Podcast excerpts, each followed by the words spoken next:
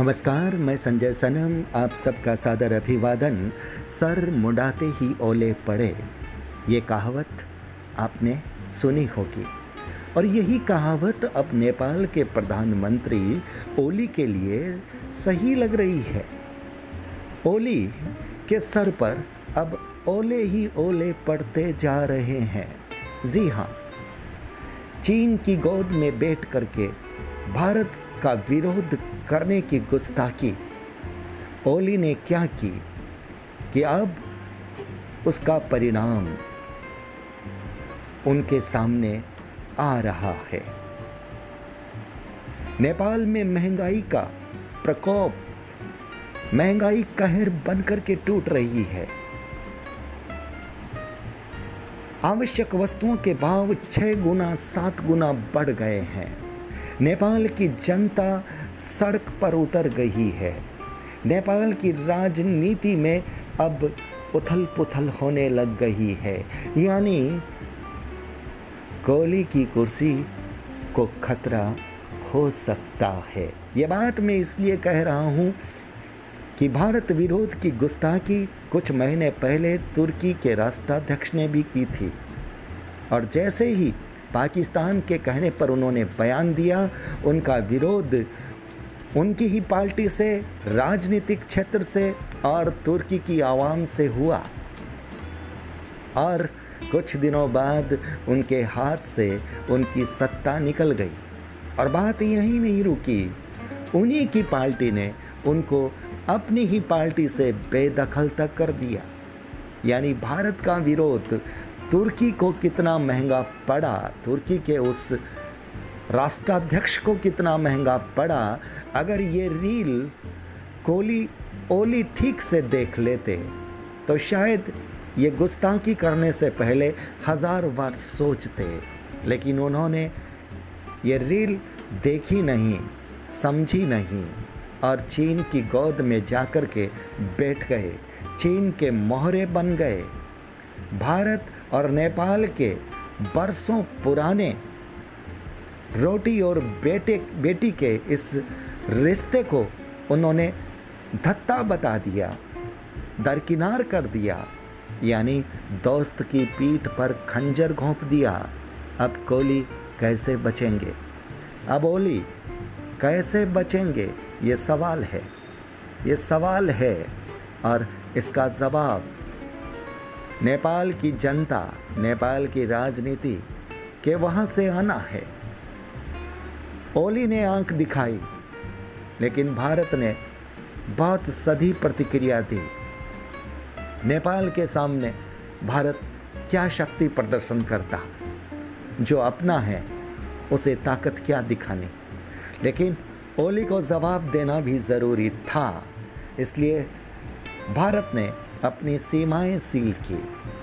और इसका असर ये हुआ कि खाद्य सामग्री जो भारत से नेपाल जाती थी, वो सीमाएँ सील होने की वजह से नहीं गई और नेपाल में आवश्यक चीज़ों के दाम आसमान छूने लग गए।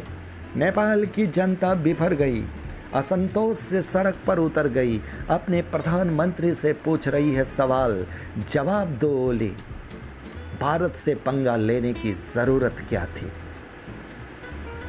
ओली ने देश प्रेम का नाटक किया और जो झूठा देश प्रेम का ड्रामा किया, उसी वक्त उन्हीं की पार्टी से आवाज़ें उठने लगी थी। लेकिन सत्ता में जो पार्टी थी, जो सरकार थी, उन्होंने अपने ही लोगों की आवाज़ को दबा दिया। इतना ही नहीं, एक महिला सांसद पर हमला तक किया गया, जो कि लोकतंत्र में किसी भी रूप से स्वीकार्य नहीं हो सकता। लेकिन चीन की तानाशाही नीतियों का प्रशिक्षण ले रही नेपाल की ओली सरकार अब अपने वजूद को बचाने में लग गई है। खबर यह है कि नेपाल में करीब एक करोड़ से अधिक जनसंख्या, जो मधेसी आबादी की कही जाती है, वो आंदोलन करने के मूड में है। नेपाली लोग भी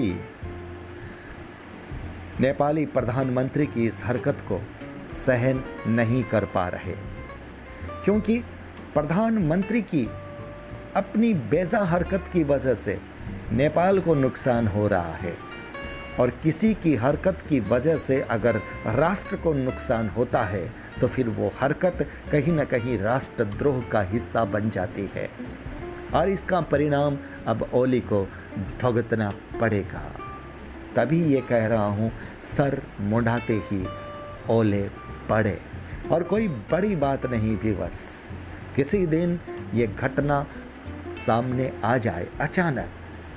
कि नेपाल में ओली की सरकार गई और कोई वो शख्स आ गया जो नेपाल और भारत के बीच संबंध मज़बूत करने का मन रखता हो। और सही बात तो यह है कि सत्ता पलटना भारत का काम नहीं है।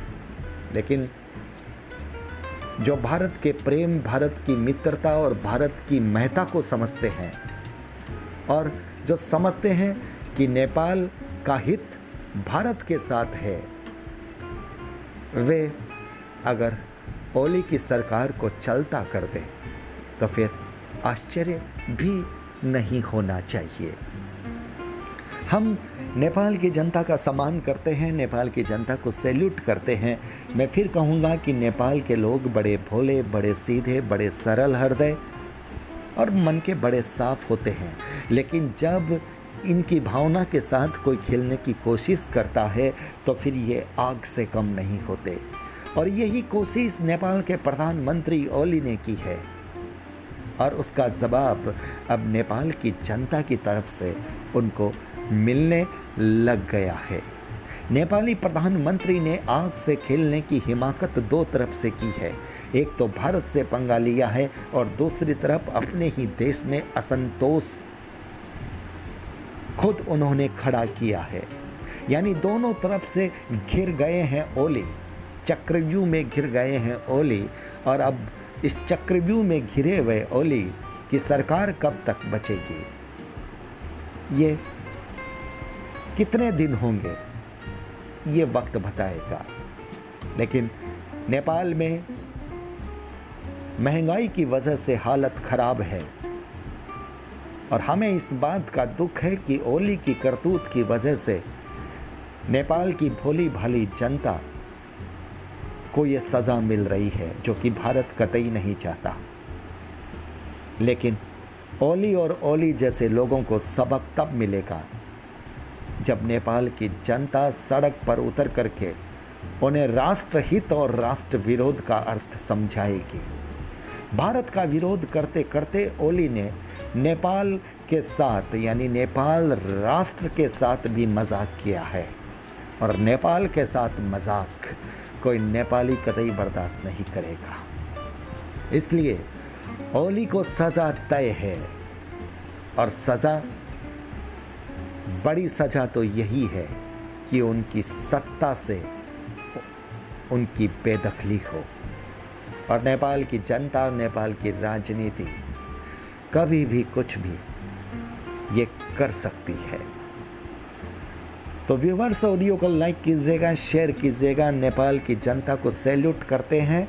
नेपाल की जनता का हम सम्मान करते हैं, क्योंकि भारत और नेपाल के बीच संबंध बेटी और रोटी के रहे हैं।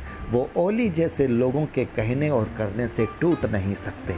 जो रिश्ते बरसों से बने हैं, उन्हें ओली जैसे लोग और ओली के साथ चलने वाले कुछ लोग नेपाल और भारत के रिश्तों पर प्रहार नहीं कर सकते।